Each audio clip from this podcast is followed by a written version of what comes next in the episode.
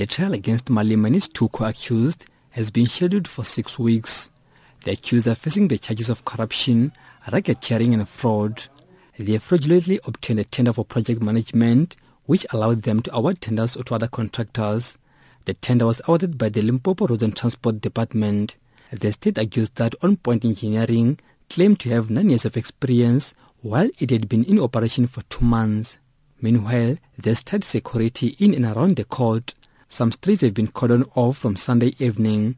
Police spokesperson is Ronald Otto. Security will be tightened during start of the trial that will resume on Monday. And several roads in and around the court in the city centre as well as the Jack Wooders Hall where um, vigil will be held will be closed from Sunday um, evening. So members of the community are advised to avoid that area um, specifically on Monday. Otto further says that few people will be allowed into the courtroom as there's not enough space. There's also very limited access into the courtroom as it is a very small room, so um, only a few people will be allowed. Supporters gathering must also take note that the police will not allow alcohol or any dangerous weapons such as knives, pangas and knopkieries to be displayed during this time. During the trial, the state is expected to call several witnesses. Pretoria High Court Judge Billy Mothle is expected to preside on the case.